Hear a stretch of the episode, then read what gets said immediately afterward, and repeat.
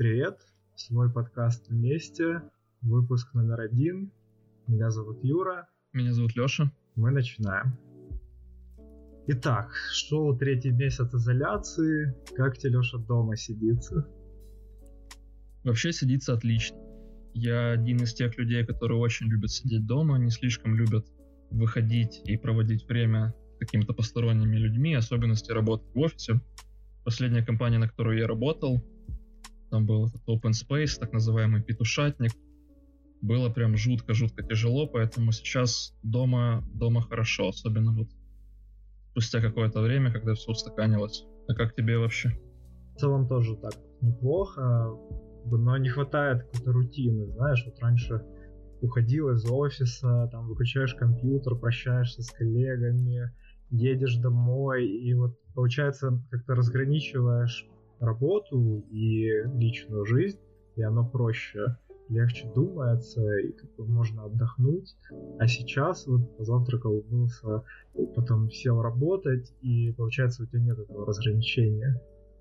Довольно сложно, выгораешь быстро, мне кажется. А ты не пробовал как-то все же создать эту рутину какую-то искусственную? Вот я знаю, что некоторые ребята, особенно из IT-сферы, они просыпаются в определенное время, одеваются в одежду, в которую они бы одели, сидя на работу, выходят, гуляют вокруг дома пару кругов, возвращаются домой и садятся работать. То есть как будто имитируют поход в офис и офисную атмосферу. Я знаю, что, что так можно делать, но на самом деле никогда не получается. Я пытался несколько раз там выходить на улицу, в офисе себе там делать, чтобы переключаться, но что-то не выходит. Может, нужно как э, в меме, где человек стоит в ванной, держится за штору, как будто едет в метро. Ты думаешь, что дело в том, что метро не хватает? Может быть, я даже не знаю. Ну, не хватает вот переключения. Все-таки вот даже та же поездка в метро, она тебя отвлекает, и ты уже готовишься к работе. Ты уже знаешь, что ты не будешь отдыхать на ближайшие 8 часов. Звучит, как будто ты едешь на завод, а не в офис.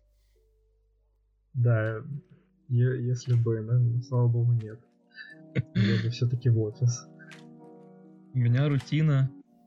Когда только начался карантин, я должен признаться, что это было просто жуткое время. Эпидемия сказала мне два увольнения этому господину. Я потерял две работы в течение двух дней, и я изначально думал, что это никак меня не подкосит, я буду уделять больше времени своим проектам, и, снач... и пар... первые пару дней так и было. Но потом я подумал, что ну я немножко отдохну. Да? Вот, я потерял работу, могу себе позволить. Такое, сделал себе такое оправдание того, почему я не буду работать, что я могу себе позволить. И это все вылилось в то, что я в течение какого-то месяца или полтора не мог абсолютно заставить себя делать ничего полезного, прокрастинировал со всех сил, банально просыпался там около двух часов дня, ложился спать около четырех или вообще там пяти утра, когда светало. Поэтому рутина, когда, когда я понял, что не хватает рутины, попытался ее выработать, банально ложиться в одно время и вставать в одно время, еще и одеваться, не, в, не ходить в халате по дому или в трусах, а надевать джинсы, кофту, как будто вот я, как будто я в офисе. Это очень сильно помогло. Помогло как-то привести, привести мысли в порядок. Вот с одной стороны, даже хорошо, что лю- люди, получается, больше работают дома, у них повышается продуктивность, и это же круто, да, но с другой стороны, люди чаще выгорают. Вот увеличилось количество жалоб на то, что у людей начинается выгорание на работе. Прямо выгорание? Вот ну да, да, прямо вот выгорание, что люди, они не замечают, когда там вечер наступает, а они уже там целый день работают. Непонятно, как, как с этим бороться, вот кроме рутины. Очень интересно, я бы никогда не подумал, что когда люди начнут работать дома, они станут работать больше, потому что у среднестатистического человека там какая-то семья, ребенок, жена, девушка, неважно. Мало кто из, э, из разработчиков, да, ну, мало кто живет сам. Поэтому я бы никогда не подумал, что они действительно вдруг стали работать больше, чем когда они работали в офисе.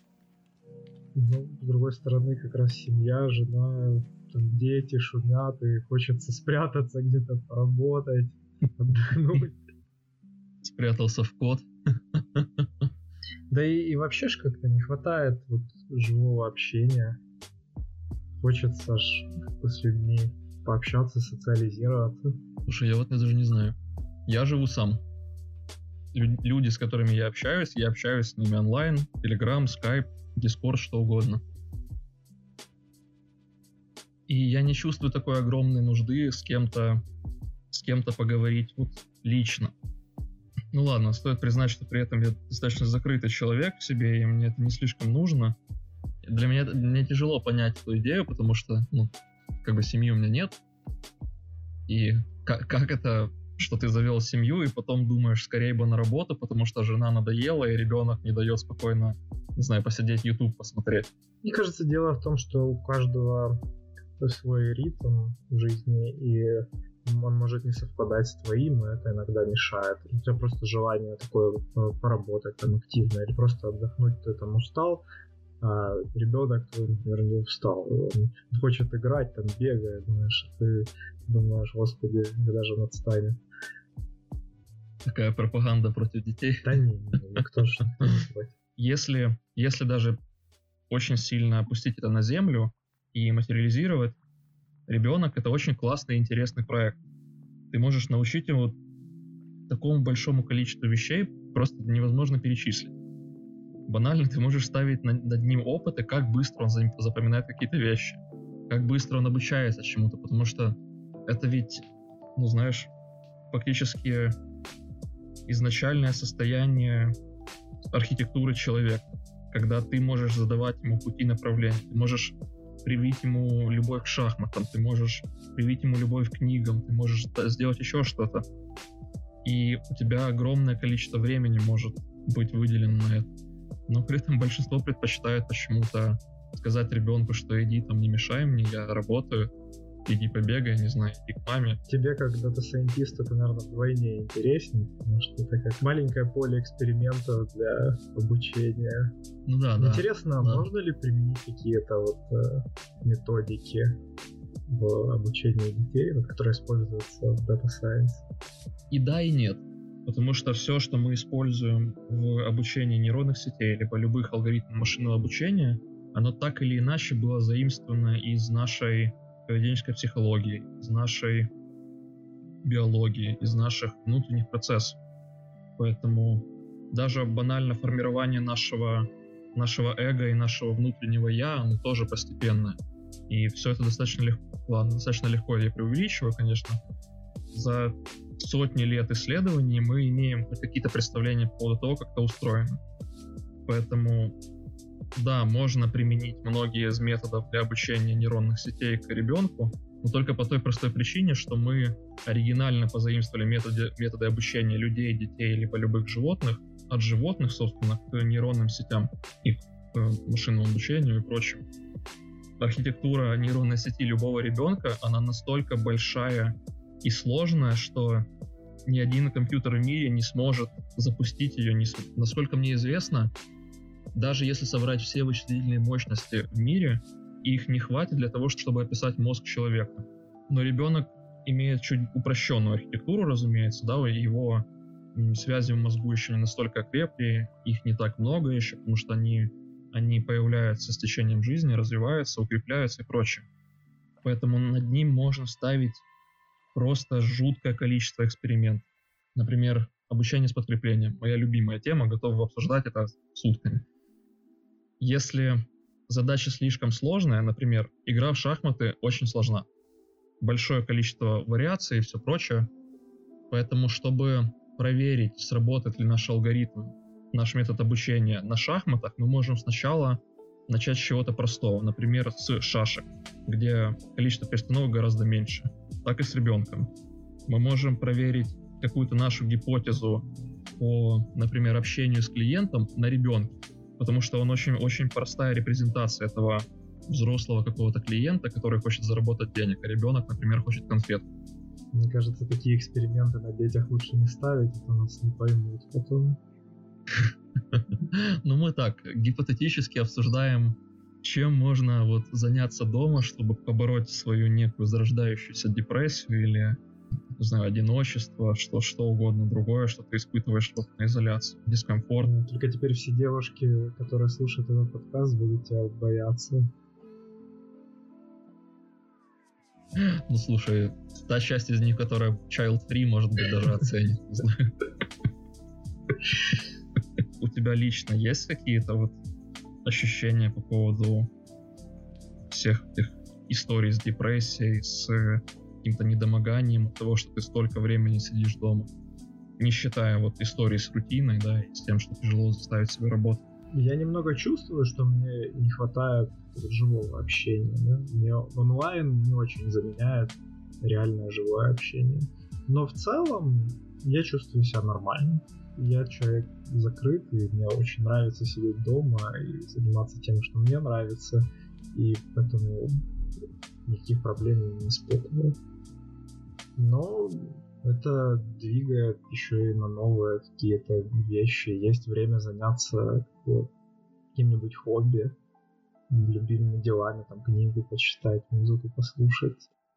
Что бы ты посоветовал, если бы тебя кто-то, кто-то даже, давай начнем даже вот сначала извне IT, потому что IT все же достаточно закрытая тусовка. Что бы ты посоветовал такому человеку, вот, что можно сделать дома, ну, кроме ставить эксперименты на детях? Смотри, можно как минимум послушать курсы на Курсере. Там, кстати, много бесплатных или записаться на какую-нибудь онлайн-академию. Офигенно полезно, мне кажется. Я вот даже слышал, что Курсера сделала какие-то курсы бесплатными из-за как раз эпидемии, карантина, да, да. изоляции. Но по большей части для университетов, то есть университеты должны там какую-то подписку оформить, иногда для студентов у них открытые курсы. Ну и кроме этого у них достаточно бесплатно, чтобы пройти. У них ведь есть не помню, как это правильно называется, вот у них на сайте конкретно, но можно попросить финансовую поддержку. Я думаю, что они не откажут тебе, если ты напишешь, что я сижу дома, я очень устал, я хочу развиваться, там, как бы откройте мне, откройте мне доступ к вашим курсам. Я помню, что даже когда это был это один из первых курсов в университете, я только начинал изучать машинное обучение, вообще Data Science, я тоже подавался на эти финансовые поддержки, они без проблем открывают их. Если ты достаточно замотивирован, чтобы пройти этот курс за тот срок, который они тебе открывают, там срок действия самого курса, да, ты подписываешься на него и рассчитано, что за одну неделю ты проходишь это, это и так дальше, то это отличная просто возможность.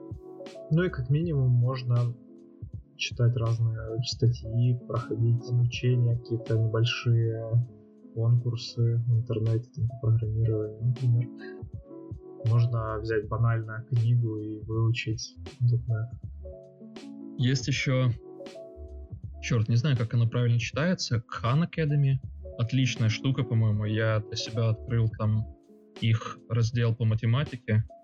И знаешь, как, как человек, не выходец из математики, пришедший в машинное обучение, у меня иногда возникает это ощущение, что нужно, нужно подтянуть, не хватает чего-то, а вот он знает математику лучше, типа, а я не дотягиваю. Потому что большинство действительно в моей сфере, они вышли из факультетов или там, университетов с направлением в статистику, либо примат, либо вот какие-то более математические вещи, либо физмат. А я вышел как бы из программиста, из программных инженеров. У меня математики было там совсем-совсем немного. Поэтому это чувство, оно раз за разом возникает. Я открыл для себя курс математики у них. Просто отличный. Не знаю, отличная подача, по-моему, здорово разбита на блоки. Банально то, какой объем информации. Он начинается с детского сада и заканчивается э, заканчивается дифференциальными уравнениями уже университетский курс. То есть вы можете своего ребенка обучать дома. Было бы у вас желание, ну, что-то что у нас разговор крутится вокруг детей постоянно. А как проходит вообще вот обучение? Там они дают какие-то материалы на самостоятельную подготовку или онлайн там лекции? Потому что я никогда не пользовался, я не в курсе. У них лекции онлайн идут, но, откровенно говоря, э, я не до конца разобрался, как у них работает если, если у них кроме, кроме теории еще что-то, потому что я буквально послушал парочку лекций пока что, и ни, никаким образом практику не смотрел. Но снова-таки, практика тоже вопрос времени или вопрос желания, потому что загуглить книгу, книгу с примерами вообще ничего не стоит. Но для этого надо приложить реальных усилий, очень-очень постараться. Тут непонятно, завязано это, вернее, нужно ли приложить усилий из-за того, что это математика, или из-за того, что ты ленивая Скорее жопа? из-за того, что ленивая жопа. Потому что можно постичь математику, если захотеть. Но надо просто вырабатывать э, привычки заниматься чем-то. Вообще, привычки для любого Да, дела. И тогда ну, все будет идти гораздо легче. Снова же это взято из нашей нейробиологии. Есть эта великолепная фраза «повторение мать учения». У нее есть забавное продолжение «отговорка дураков».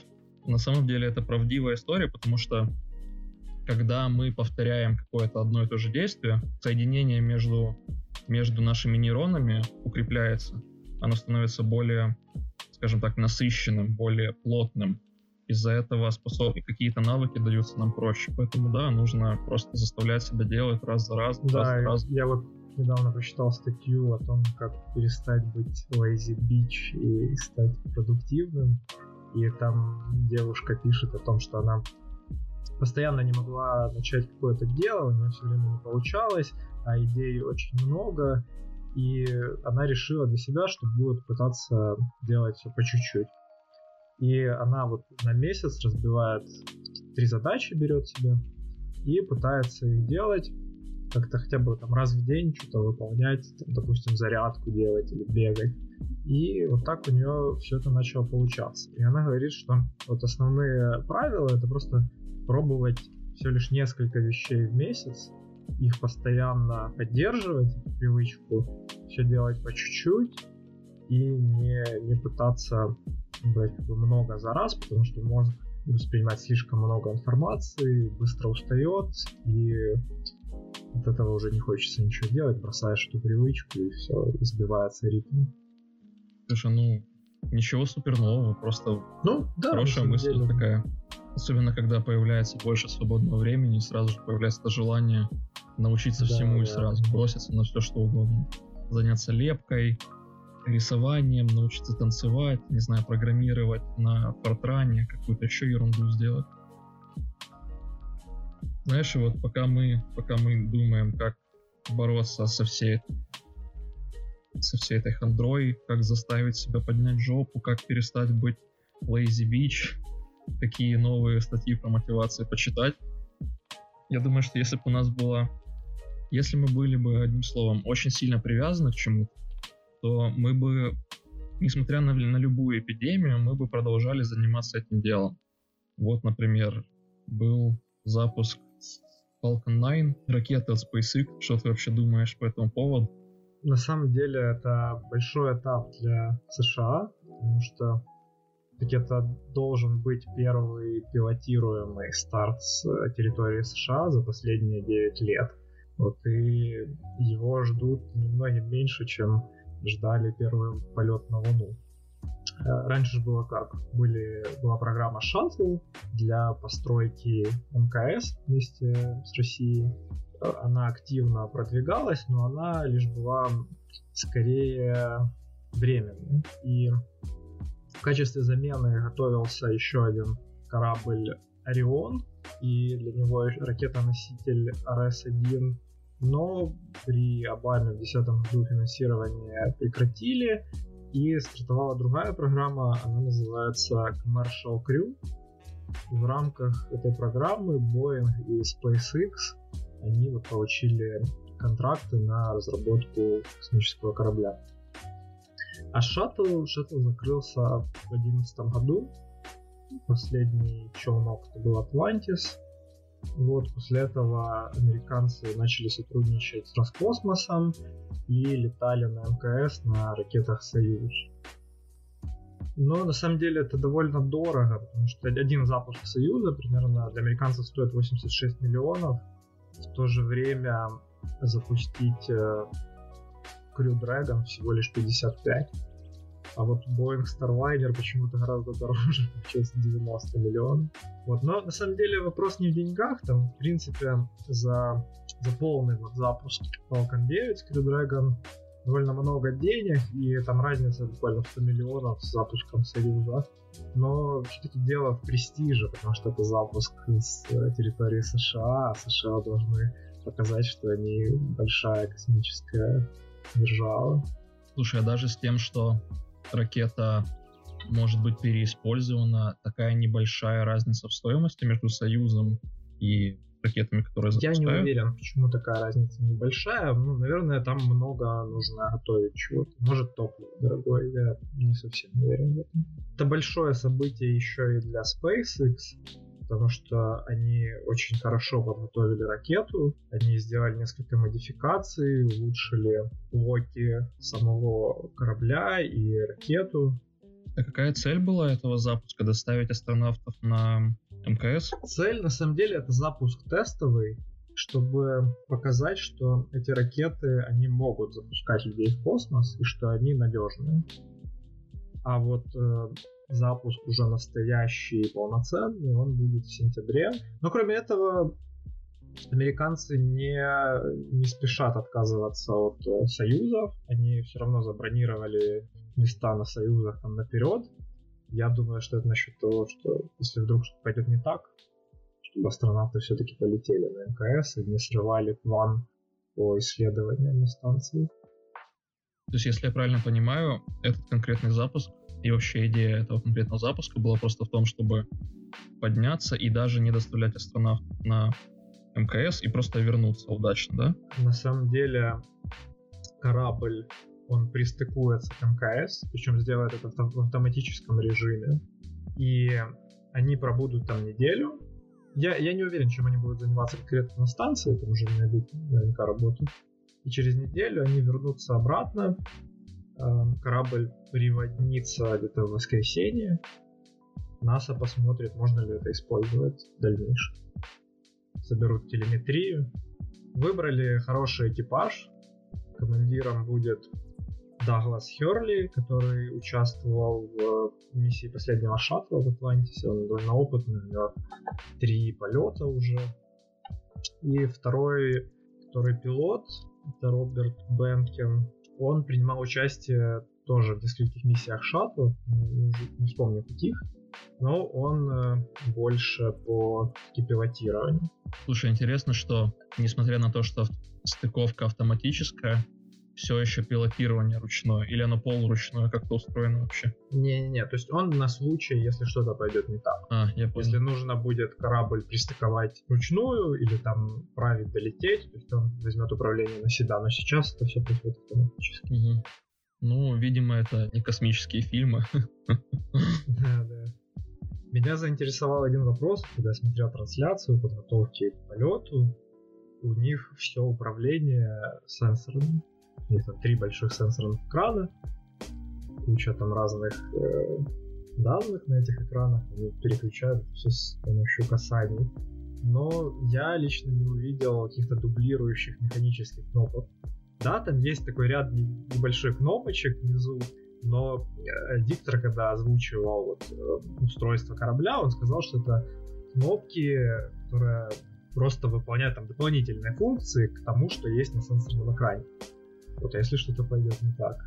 Интересно. Как управлять. Наверняка они что-то придумали, но об этом не говорили. И очень круто, что у них э, костюмы, они соединены напрямую с кораблем. То есть корабль, выполняя в автоматическом режиме полет, он знает о состоянии космонавтов. Он знает там, их э, пульс, он знает ну, как бы давление, все, все параметры мониторятся. Это прям здорово. Слушай, я как раз хотел спросить о том, каким образом э, работает сенсор. То есть, несмотря на то, что они сидят в перчатках, в тяжелых костюмах и все прочее. И сейчас я, видимо, понимаю, что из-за того, что скафандр связан с кораблем, соответственно, и касание каким-то образом обрабатывается через вот эту всю систему. Либо там вообще просто от нажатия, от, от давления, как в старых сенсорах. Ты не знаешь? Я не уверен, как это работает, но я думаю, что там довольно сложная система, и они, скорее всего, продумали этот момент, что даже, я так понимаю, тряски, вот, mm-hmm. будут взлетать, они наверняка смогут что-то менять или параметры смотреть. Ну, интересно, потому что, опять-таки, да, тряска. Как, как попасть в нужную кнопку, как попасть, не знаю, в нужный экран. Интересно вообще. А ты не знаешь что-то про, про общее устройство ракеты? Я имею в виду скорее внешне, про то, как что там условно отваливается, в какой момент что остается, что возвращается обратно на Землю. Ну, устройство более-менее стандартное, то есть две ступени, используется в них э, особый керосин P1 и жидкий кислород. Вот. Двигатели у них э, своей разработки Merlin, кстати, почему Falcon 9? Потому что там 9 двигателей. Mm-hmm. А на второй ступени только один, и он оснащен для работы в вакууме. Для того, чтобы двигатель эффективно работал в вакууме, конус выхлопа должен быть шире. Потому что когда вакуум, то разделяются эти газы крупные, и тяга тогда больше, получается, у тебя шире конус. А в атмосфере наоборот тебе нужен более узкий конус для того, чтобы тяга была сильнее. Поэтому делают ступени. Я понял. Ну, еще сбросить, э, типа, ненужный вес. Но вся же фишка ракеты это в том, что она максимально переиспользуема. Первая ступень возвращается обратно, у нее есть дополнительный двигатель, который вот при вхождении в атмосферу ее тормозит. Есть еще тановые крылья, которые помогают ей рулить, пока она возвращается. И она садится на платформу прямо в море. При этом, когда ракета уже выходит в космос из атмосферы, то выбрасывается обтекатель ракеты. И он тоже возвращается на Землю, и его ловит корабль с сетью. Кроме этого, Crew Dragon корабль для космонавтов, он тоже переиспользуем. Илон Маск э, утверждал, что при удачных обстоятельствах ракету для последующего запуска можно пересобрать за час. Ну, звучит очень оптимистично, по меньшей мере. Есть вторая ракета, у них Falcon Heavy для тяжелых грузов. И ну, вся разница в том, что это улучшенный Falcon 9, плюс 2 ускорителя. Чтобы поднимать больше Да, то есть переиспользуется первая ступень для ускорителей. Они собираются, кстати, на Луне строить базу и отправлять с помощью Falcon 9 туда космонавтов. Ну, пока только план. Очень-очень-очень классные вот разговоры про Луну и про Марс. Мне очень нравится. Но пока что, мне кажется, что на, на уровне фантастики то еще. Да, да, конечно. Еще Послед, последнее, что я читал про, про базы на Луне, о том, что это настолько тяжело доставить туда все, что, все, что нам там понадобится, и настолько дорого, что не имеет смысла никакого. Конечно. Э, единственная цель, с которой можно лететь на Луну, это добывать дейтерий тритий. Потому что на Земле его очень мало, а на Луне очень много. А он как-то ценится в научных исследованиях, э, еще в какой-то промышленности, не помню точно. Но это самый ценный ресурс, наверное, который есть на Луне. Интересно, интересно. Ну, разговоры про Марс аналогичные ведь тоже. О том, чтобы э, полететь на Марс, начать там базу, что вот мне очень нравится научные теории, ну, или псевдонаучные теории, о том, что некогда Марс был тоже пригодной для жизни планеты, как и Земля, и на нем были океаны, их можно сейчас отследить, и что это во многом подталкивает людей, что можно лететь на Марс, потому что там плюс-минус комфортная обстановка. Но сколько мы будем туда лететь? Я не могу представить. Наверное, будет занимать несколько лет с текущими... С текущими технологиями мы можем туда лететь за, наверное, 6 месяцев. А 6 месяцев? Да. Ого. Я думал гораздо дольше. Нет, ну, примерно 6 месяцев, там, в зависимости от того, какой еще груз будет. Ну да, да, интересно. Ну, то есть вот планы на новый Starship, который строит Илон Маск, что это будет быстрее. Угу. Но технология ведь не меняется, насколько я понимаю, правильно? Меняется, потому что там будет использоваться новый двигатель Raptor, их будет, кажется, 19, и ракета будет очень большая. Но никакого вот супер-пупер прорыва не произошло. То есть мы как летаем на старых двигателях и на токсичном топливе, так и остаемся. Ничего не меняется. хотелось бы уже, знаешь, какие-то футуристические технологии, что-то как в фильмах. В фильмах. Ну вот я помню, что...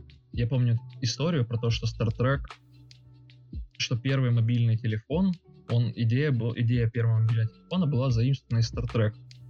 И я, честно, не смотрел Star Trek, небольшой фанат, но там есть корабль Enterprise, который все знают, и, насколько я помню, это варп-двигатель. Да, да. Если вкратце, варп-двигатель — это его идея в том, что мы ни, ничто не может двигаться быстрее скорости света, да, кроме пространства. И наша Вселенная, она постоянно расширяется. Соответственно, расширяется она быстрее скорости света, поэтому мы не можем увидеть свет от галактик или звезд на границе нашей Вселенной. И вот идея в том, чтобы мы как бы двигались на, на волне пространства. Для этого мы создаем вокруг нашего космического корабля некий пузырь пространства, который абсолютно не изменяется. Но мы перед нашим кораблем сжимаем пространство, а сзади, позади нашего корабля мы расширяем пространство. Таким образом, как будто оказываемся на волне нашей, на волне пространства, которое нас толкает, как будто мы на серфе. Насколько мне известно, это были проведены определенные исследования, и первое из них, по-моему, было в 94 году мексиканским физиком Аркубьере, да-да-да, да, вот что-то такое. Сложная фамилия, хотя наша фамилия будет для него еще сложнее, наверное. Собственно, он большой фанат Стартрека, насколько я помню, и вот он пытался посчитать, как это должно сработать, и действительно это вроде как сходится, да, но проблема появляется в тот момент, когда речь заходит о том, как разжать пространство. Пространство сжимается под воздействием гравитации. Чтобы разжать пространство, нам нужно, выходит, какая-то отрицательная гравитация. И, э, ну, то есть, как бы нам нужна большая масса, да, соответственно, нам нужна какая-то энергия, то есть гравитация, чтобы сжать пространство. По аналогичная идея, чтобы рожать пространство, нам тоже нужна масса, но, судя по всему, она нужна нам некая отрицательная. То есть нам нужна некая отрицательная материя или вещество, причем это не, не антиматерия, а это как раз отрицательная материя. Да, то есть соверш, совершенно разные вещи. Там для, для антиматерии работают, ну, по сути, те же законы, что и для, для обычной материи, а здесь уже уже все совершенно по-другому. И вот в конечном итоге эту идею позаимствовал один из физиков НАСА, провел более подробные исследования и немножко переработал идею Алькубьера, и она вот она становится более реалистичной, но мы все еще не знаем, что такое отрицательная, отрицательная материя. И первые попытки создать вещество, которое бы имело свойства этой отрицательной материи, были сделаны только в 2017 году, то есть буквально три года назад. Но это все еще было не анти... это все еще было не отрицательное вещество, у него просто были такие свойства.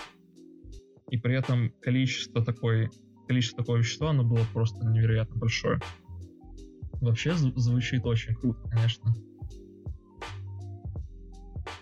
Да, идея супер, но никто не знает, как оно взаимодействует вообще ну, да, с, с да. вселенной. То есть это, это сложно, сложно проверить, сложно доказать.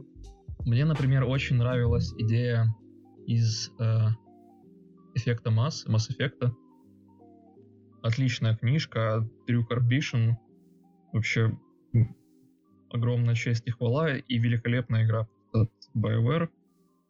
Там была вот эта мысль с, с ретрансляторами, которые позволяли разогнать корабль. Но я не знаю подробностей. Может, помнишь? Как бы главная идея была даже не в ретрансляторах, а в том, что есть определенный э, элемент 0, который используют корабли, и он уменьшает массу любого объекта до отрицательной.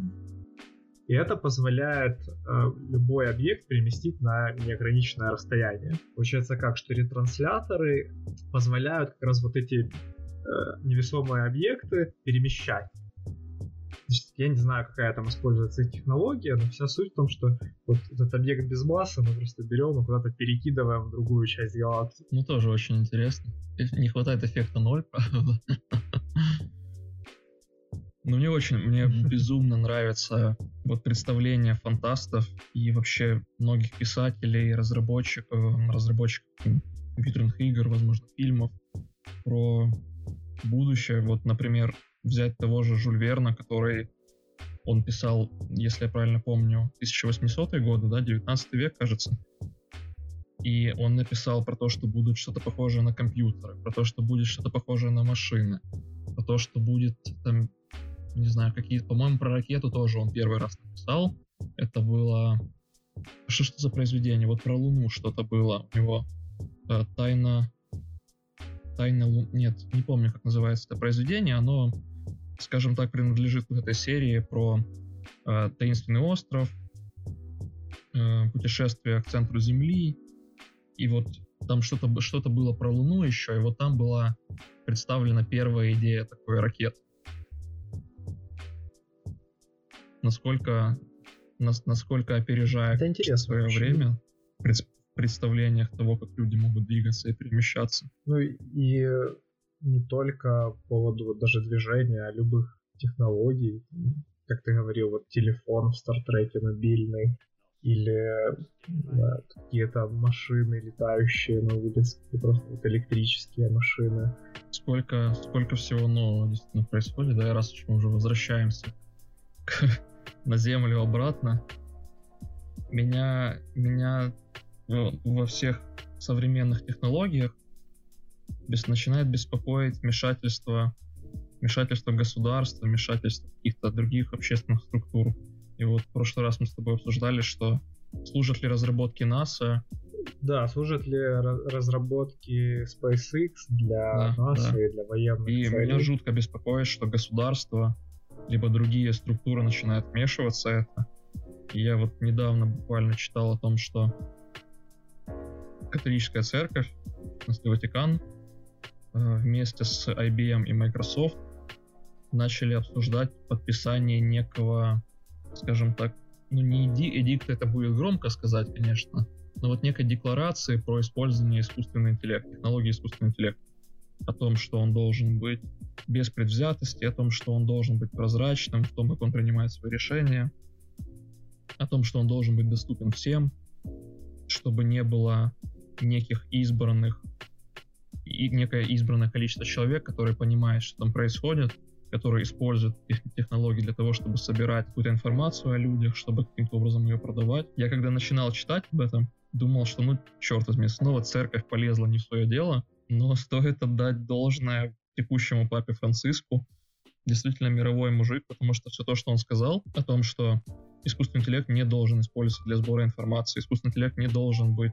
предвзятым, он не должен использоваться для того, чтобы навязывать политические взгляды, либо каким-либо другим образом управлять людьми. Все это в эссе примерно 17 года, я боюсь ошибиться, эссе Франсуа Шеле, разработчика библиотеки библиотеки Керос для нейронных сетей, эссе на тему использования искусственного интеллекта, и тогда был скандал с тем, что Facebook в своей новостной ленте подбрасывает людям те новости, которые выгодны. Кажется, там это было связано еще с выборами, которые тогда проходили. И вот Facebook подбрасывал э, новости соответствующего формата, чтобы каким-то образом повлиять на людей. Великолепная статья у него, она очень громко разлетелась. Всем рекомендую прочитать, но вот он тоже писал о том, что мы используем не для того технологии. Мы используем технологии сейчас, чтобы навязывать другим людям мнение, чтобы заставлять людей делать то, что нам выгодно, чтобы собирать информацию которую мы будем после продавать. Почему бы не использовать эту технологию, которая настолько, она едва ли не всемогуща? Почему бы не использовать технологию для того, чтобы обучаться лучше? Почему этот же алгоритм, который подбрасывает мне новости про Трампа либо кого-то другого, неважно, почему этот алгоритм не может подбрасывать мне новости про космос, про современное развитие технологий, про, не знаю, математику, физику, что угодно другое, чтобы я постоянно обучался и рос как как личность, и мы все вместе росли как человечество, сообщество, нация, не знаю. Идея вообще хорошая, но я не совсем понимаю, почему именно Ватикан этот вопрос поднимает. Почему это не делают владельцы корпораций, почему это не делают государства. Ватикан как бы, вопрос хороший поднимает, но что, что может сделать церковь для этого и почему именно они, я, я не могу понять. Знаешь, церковь всегда была моральным лидером, как некой, неким институтом, который бы продвигал доброту, не знаю, что-то еще в этом роде, ну, в идеальном мире, разумеется. У церкви там много своих интриг и много своих проблем, но, по крайней мере, на уровне, на уровне каждого человека единичного, все же она имеет влияние как нечто, что продвигает там какую-то ответственность, да, там, не знаю, не убей ближнего. Так. Я при этом жуткий атеист и очень, очень сильно против церкви, но при этом не против веры. Просто ее вмешательство суда, мне кажется, одновременно и интересным с точки зрения того, что они говорят разумные вещи в, этой, в этом конкретном случае. Что там, давайте использовать искусственный интеллект правильно. Но при этом они снова как будто пытаются залезть на коня, так сказать. То есть быть, быть впереди, быть либо впереди, либо хотя бы со всеми, кто впереди, в плане развития технологий или там какого-то прогресса. Люди, которые в 97 году официально признали, что Земля вращается вокруг Солнца, тут сейчас вдруг пытаются, э, не знаю, рассказывать про искусственный интеллект. Конечно, во многом это связано с тем, что новый папа очень, очень, э, наверное, открытых взглядов, все же не, не таких консервативных, не, не настолько консервативных, как его предшественники. Но меня пугает, что сейчас они могут задать этому тенденцию, потом у папы будет преемник, а он может оказаться каким-то радикалом, который скажет, что ведь много религиозных общин говорит, что искусственный интеллект — это просто порождение зла, что человек в очередной раз пытается доказать, что Бога нет, или создать Бога, что еще по их словам, хуже.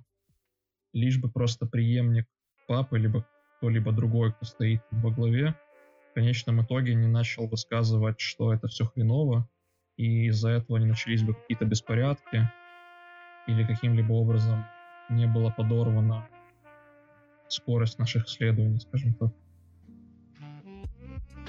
В таком случае сейчас важно вот донести мысль до большинства, чтобы люди начали понимать, что и это не так страшно, и то, что мы имеем сейчас, оно вряд ли там захватит мир.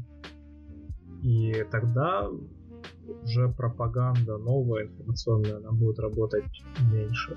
Потому что сейчас, вот видишь, э, пытаются э, вести 5G, а люди думают, что вот из-за 5G коронавирус появляется, и вообще надо ходить всем в алюминиевых шапочках. Но это же полный абсурд, а большинство верят, и происходят всякие беспорядки.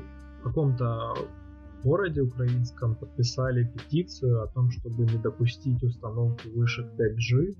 Проголосовало 250 человек. Это достаточно, чтобы эту петицию рассмотрела, рассмотрел горсовет и уже собирают вторую петицию для отмены предыдущей. Ну, как бы, вот сам факт того, что можно так легко взять и что-то на государственном уровне поменять просто потому, что люди верят в какую-то чепуху. Это очень странно. Знаешь, я вот сейчас был готов сказать, что остается надеяться, что в том городе, либо в каком-то другом городе, происходит, достаточное количество образованных людей, которые смогут убедить других, либо отстоять мнение о том, что это не так, что вышки никак не влияет на коронавирус, ну, либо любая другая аналогичная ситуация с таким же абсурдом. Но как только я в голове эту мысль сформировал, я понял, что образованных людей это очень мало. Да, особенно в Украине, либо в России, либо, насколько мне известно, в целом в странах, в странах СНГ есть проблема со старением нации.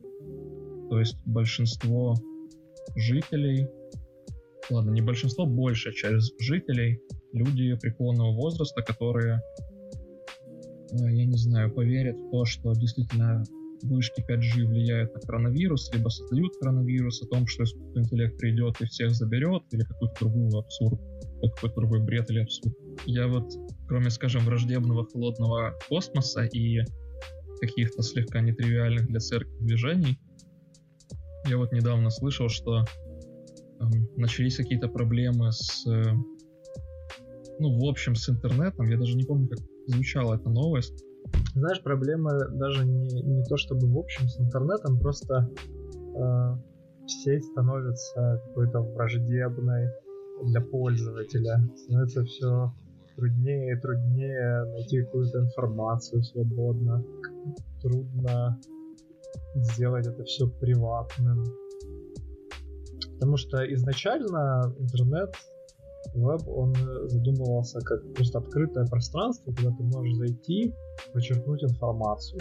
Ты пишешь в поисковик запрос, ты хочешь почитать какую-то книгу. Ты ее находишь и читаешь. Ты свободно переходишь на другой сайт, свободно находишь любую информацию, какая тебе нужна. А вот сейчас это стало в разы труднее тебе надо зайти на какой-то сайт, возможно, там зарегистрироваться, заплатить за эту информацию. Э, везде тебя будут трекать, везде пытаться как-то сохранить информацию про тебя. Тот же Facebook. То есть изначально это было просто вот открытая соцсеть, все могли зайти и общаться. Идея супер. Но это все превращается в то, что они максимально следят за людьми, они еще и сливают данные, и сейчас все отписываются и не хотят там больше сидеть. Хотя идея классная, почему бы и нет? Почему бы не общаться? Точно так же и с поиском. Э, любой поисковик пытается собрать про тебя как можно больше информации, чтобы потом таргетировать рекламу, что-то продать. Знаю, очень много разных вариантов, и Google знает о нас уже все даже. Есть хоть какой-то поисковик, который не собирает про тебя информацию таким образом? Ну вот я пользуюсь DuckDuckGo.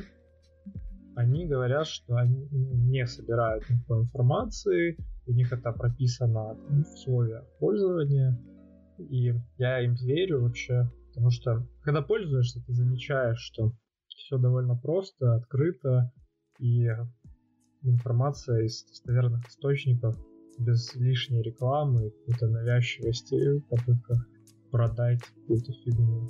DuckDuckGo не собирает не собирает у нас информацию. На чем они зарабатывают? У них стандартная модель заработка для поисковика. Как это происходит? Ты вводишь определенный запрос. По ключевым словам ищешь там, не знаю, машину ищешь. И работает это все в любых поисковиках, точно так же и Google делает. Они анализируют ключевые слова и показывают тебе рекламу конкретно по вот этим словам, которые ты ввел в строку поиска. DuckDuckGo просто тебе предложит там буквально один-два варианта рекламы, и они плюс-минус будут там релевантны тому, что ты ищешь. И возможно, вот как они делают, они интегрированы с Амазоном и eBay. Если ты ищешь что-то конкретно купить, они тебе могут предложить на Амазоне или на eBay вот этот товар. Они ищут сразу там. Это будет первая выдача, все остальное будет то, что тебе нужно. И при этом они не сохраняют никакой другой информации о тебе. Возьмем Google, то он выдаст вот эту рекламу по ключевым словам, где-то их там у себя еще сохранит, соберет какую-то статистику, по каким сайтам ты ходил, что ты раньше покупал. Вот есть даже статья о том, что Google может сопоставить твои покупки в офлайне с историей поиска. Вот настолько все плохо. Кроме того, каждый может зайти в настройки рекламы и посмотреть, э, какие теги Google о нем Да-да, я нашел. помню эту историю. Мы с тобой обсуждали ее буквально, наверное, с месяц назад, может быть, около того. Я помню, что там да, да. было не женат, возраст они мой угадали, ну там диапазон возраста, что-то как какие-то еще вещи, хобби там несколько угадали, музыку, чики, дела. Кроме этого, Facebook собирает не меньше. То есть вот по, по статистике 76% сайтов в интернете имеют трекеры Google, и 25% имеют трекеры Facebook. То есть, получается, большинство сайтов трекают каждого пользователя. Кроме этого, есть еще куча других трекеров, но у них просто маленький процент. Что тебя затрекали на сайте, это почти 100%. И вот пример даже я видел сайт, буквально просто статья про астрономию. Обычная статья, заходишь на сайт, он занимает 3 мегабайта, он шлет 460 запросов, 430 из них это сюртпати. И там просто левые какие-то сайты, я не знаю, скорее всего какая-то аналитика, статистика, не знаю. И хранит 100 кукисов. Это обы... Я просто хотел почитать статью про астрономию, понимаешь? Там ведь просто немеренное количество информации о тебе. Да и зачем? Да, конечно. Ну вот, в основном это таргетинг рекламы. Тот же Google зарабатывает на... Как бы Google mm-hmm. это не, не поисковый сайт. Google продает рекламу. Поэтому, как бы, очевидно, они должны знать о тебе все, чтобы максимально точно таргетировать рекламу. Вот забавно, да, есть антимонопольные комитеты, и при этом Google по факту монополист, едва ли не монополист на, на этом поприще. Не хочу, не хочу показаться бабушкой, которая всего боится, но просто как, когда появляется такая подобная монополия, они могут делать что угодно. Они знают о тебе абсолютно всю информацию. Банально они управляют тем, что ты видишь, тем, что как, тем, э, управляют тем, когда ты это видишь, и различные другие элементы. Банально, у них даже после этого, с тем, больш... с тем количеством денег, которые они получают, у них ведь появляется возможность скупать все новые и новые, не знаю, э, там, разработки, все новые и новые достижения, все новые и новые какие-то сервисы, которые, возможно, несли в себе какую-то классную идею, которая помогла бы людям работать, что угодно другое делать. Но когда Google, Google или любая другая компания их скупает, они их монетизируют до той степени, что пользоваться этим просто неприятно. Да, конечно. Вот э, мы в прошлом выпуске обсуждали новость о том, что Microsoft выпустил свой пакетный менеджер, и на, на неделе вышла статья от э, человека, который разрабатывал похожий продукт, называется он AppGet, и он понял буквально те же функции, установить пакет, удалить пакет, ничего, ничего нового.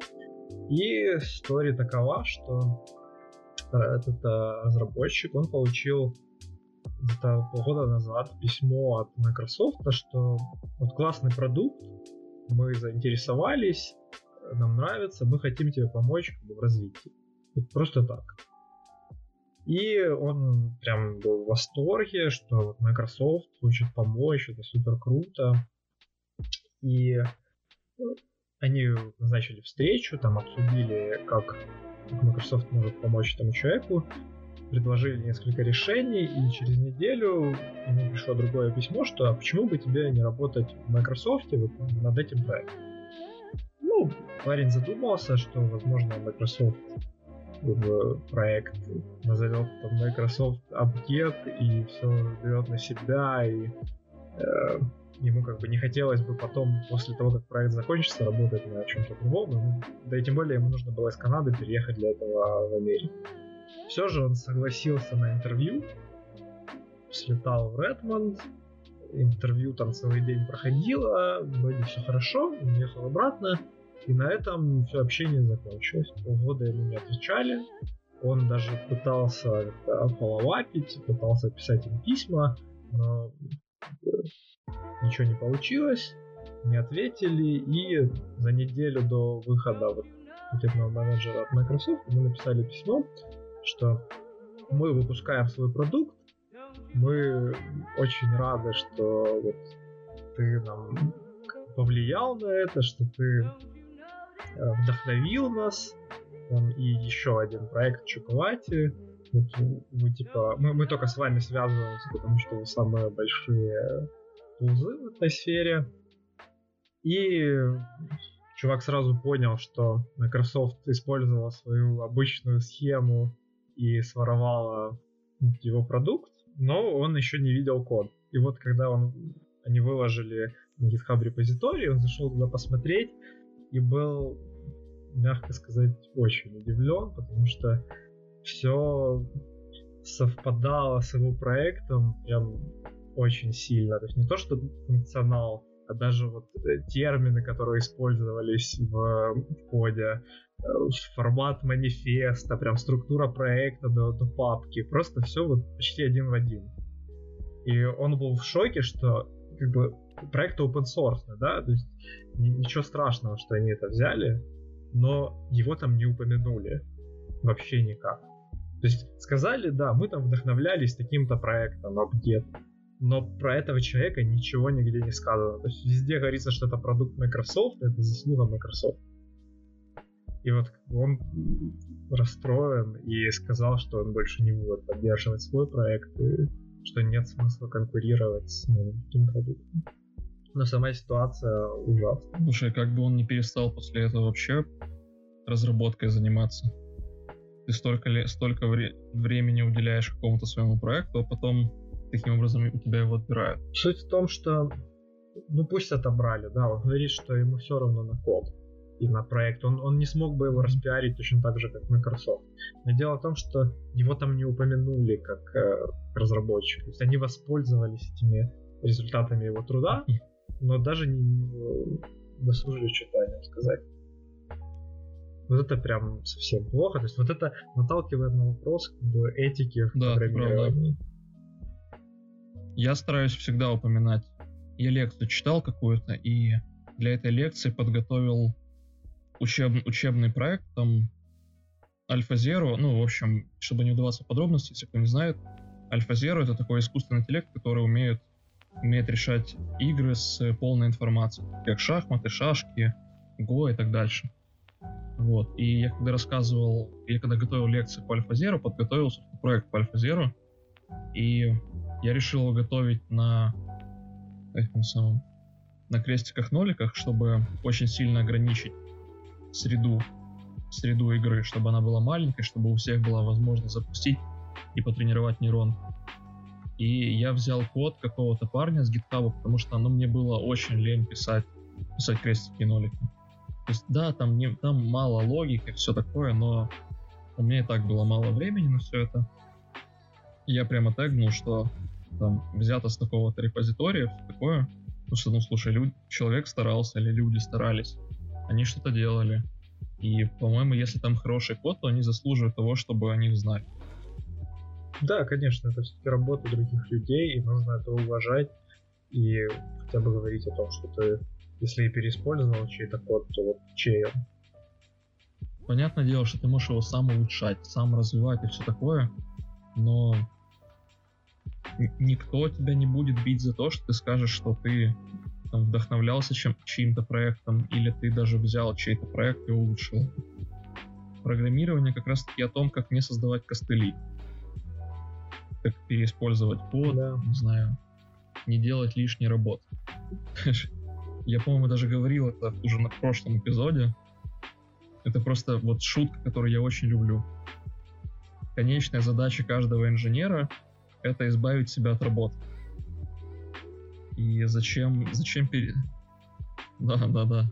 Зачем перес- переписывать какой-то код, когда уже он есть, кем-то написанный и хорошо написанный? Просто признайся самому себе и признайся всем, что ты взял его и все. Не хотелось бы заканчивать на такой тяжелой ноте. Вот пару дней назад вышла ежегодичный опрос от Stack Overflow, и там говорят, что Python теряет позиции. У меня аж так, знаешь, сердечко быстрее забилось. Не, ну я смотрю JavaScript, как всегда, на первом месте. Ой, ну, Странно, они тут собрали вот все, все вместе, и э, языки программирования, и скриптовые, и разметки, и HTML, CSS на втором месте. Ну, как-то странно на это все смотреть, SQL на третьем. я думаю, что они просто не могли выделить под HTML и CSS отдельную категорию. а внести их нужно было наверх. Ну да, да, наверное. Но меня радует, что ASP.NET Core активно занимает позиции, повышает в рейтинге. Приятно. Слушай, а напомни мне, я вот, честно говоря, плохо знаю всю, всю историю конкретно ASP.NET, и насколько я понимаю, параллельно с этим идет Java Enterprise, вся эта история. Вот все это используется для больших для больших каких-то enterprise проектов, я правильно понимаю? Или можно писать даже маленькие сайты на этом, и это считается тоже нормальным тоном?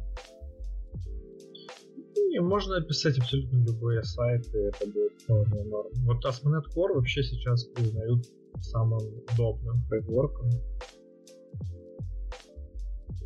Довольно легко и красиво писать под него. Вот, ASP.NET обычный чуть, чуть посложнее, с тем, что он привязан к платформе, и сама структура проекта все-таки такая уже древняя. И там надо хотя бы понимать, что, что где и куда писать. Я помню, что мне это было какой-то университетский, какой-то университетский предмет, и я помню, что мне понравился C-Sharp как язык, особенно то, что это еще и до но как бы мне он уже тогда был не нужен и все такое, но вот он мне понравился больше, чем Java, Java та же. Как бы не, не беру сейчас в учет там Python или JavaScript, какие-то скриптовые языки, но он такой приятный, удобный очень. Как-то хорошо, хорошо на нем было писать. Ну вот недавно вышел 9 C-Sharp, как вышел, ну вернее там вышло превью некоторых фич и они заметно двигаются в сторону э, функциональных языков, вводят какие-то новые такие фичи. Вот и вообще язык становится больше похожим на скалу. По-моему, это даже неплохо, если честно. То есть я не вижу ничего плохого в функциональных языках программирования, пока это решает поставленную задачу. Пока это не функциональный язык ради функционального языка, потому что это модно и красиво. Не, конечно. То есть нужно понимать, для чего это использовать, эти фичи и когда. И не писать половину кода в ОП стиле, половину функциональном, и да, потом не знать, что с этим делать и как это читать. То есть, кроме того, кроме того, JavaScript и Python, они позволили очень сильно опустить эту планку входа в профессию, из-за чего в моем личном мнении, как бы, из-за чего стало появляться очень много людей, которые плохо пишут код. С ними тяжело работать в одной команде. Они не хотят учиться, они не хотят смотреть в стороны чуть более сложных подходов, чуть более сложных реализаций подходов, но при этом которые, подходы, которые работают гораздо лучше, правильнее, э, не знаю, которые легче поддерживать в дальнейшей перспективе. И если мы ну, и такие языки, вернее, как C-Sharp, Java и в особенности, как бы, мои любимые плюсы, они отталкивают людей, вернее, хорошо, не отталкивают, отталкивают, грубо сказать, они ставят планочку такую, которую не все люди могут перепрыгнуть. И в итоге в профессии оказываются только те, которым нравится профессия, либо те люди, которые пошли в профессию, чтобы заработать денег, но готовы терпеть как бы все дерьмо, чтобы заработать денег. Они, в принципе, норм люди. Да, многие просто идут за деньгами и не хотят развиваться. Они выучили какую-то базу и считают, что им этого достаточно для того, чтобы просто ходить и получать деньги. А это влияет на качество кода и на все эти результаты, которые мы видим. Как если представить, что в доктора идут ради денег. Хотел бы ты, хотел ли бы ты пойти к такому доктору, который пришел в профессию ради денег? Нет, конечно. Если человек научился резать, и все, хирург пришел, порезал тебя, и все, деньги получил. Какая умер ты, не умер, ну, какая тебе разница? Как бы 50 на 50, правильно? Да. Ты либо выжил, либо не выжил. Меня удивило, что вот в статистике этого Stack Overflow э, В этот раз most loved язык это Rust. Прямо 86%. Ой, я думаю, что наш это был общий друг Дима. Там создал 50, 50 ложных аккаунтов. Возможно. Но на самом деле Rust язык интересный, набирает обороты. Он, конечно, не заменит там, C или C++, но идеи в нем очень хорошие. Я считаю, что много Я, честно, очень мало знаю про язык. Ну, тебе стоит попробовать поинтересоваться. Правда, э, ладно, есть... вы дата-сатанисты не умеете программировать.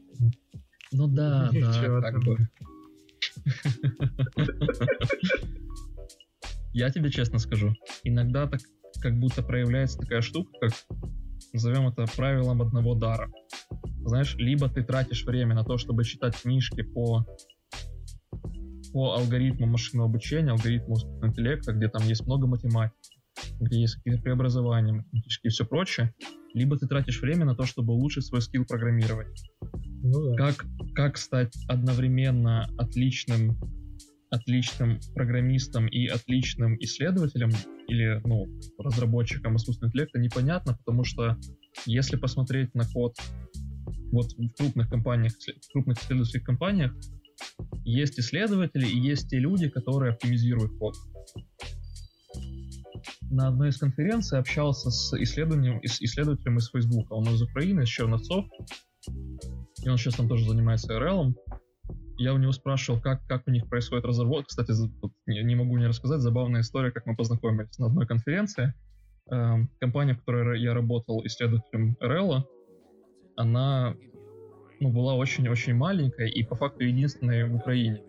И в итоге была это единственная лекция по обучению с подкреплением на конференции. Лекция закончилась, и весь, вся наша группа РЛ, там 4 человека, подходит к этому парню и начинает засыпать его вопросами.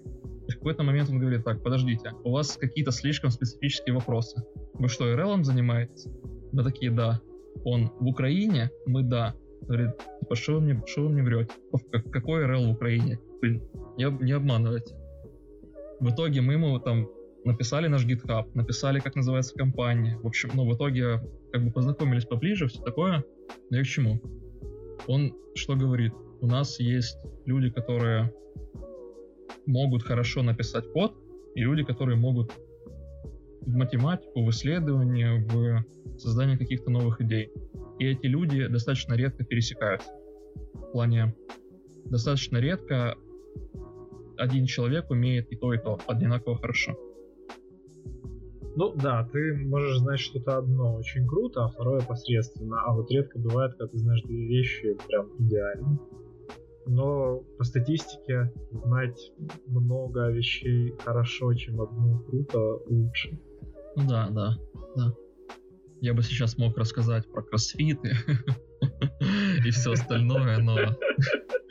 Ладно, да, для, для следующего выпуска Как-нибудь, как-нибудь в другой раз. Да, на этом я предлагаю заканчивать. Что ж, спасибо, что слушали. Пока. Спасибо всем, пока.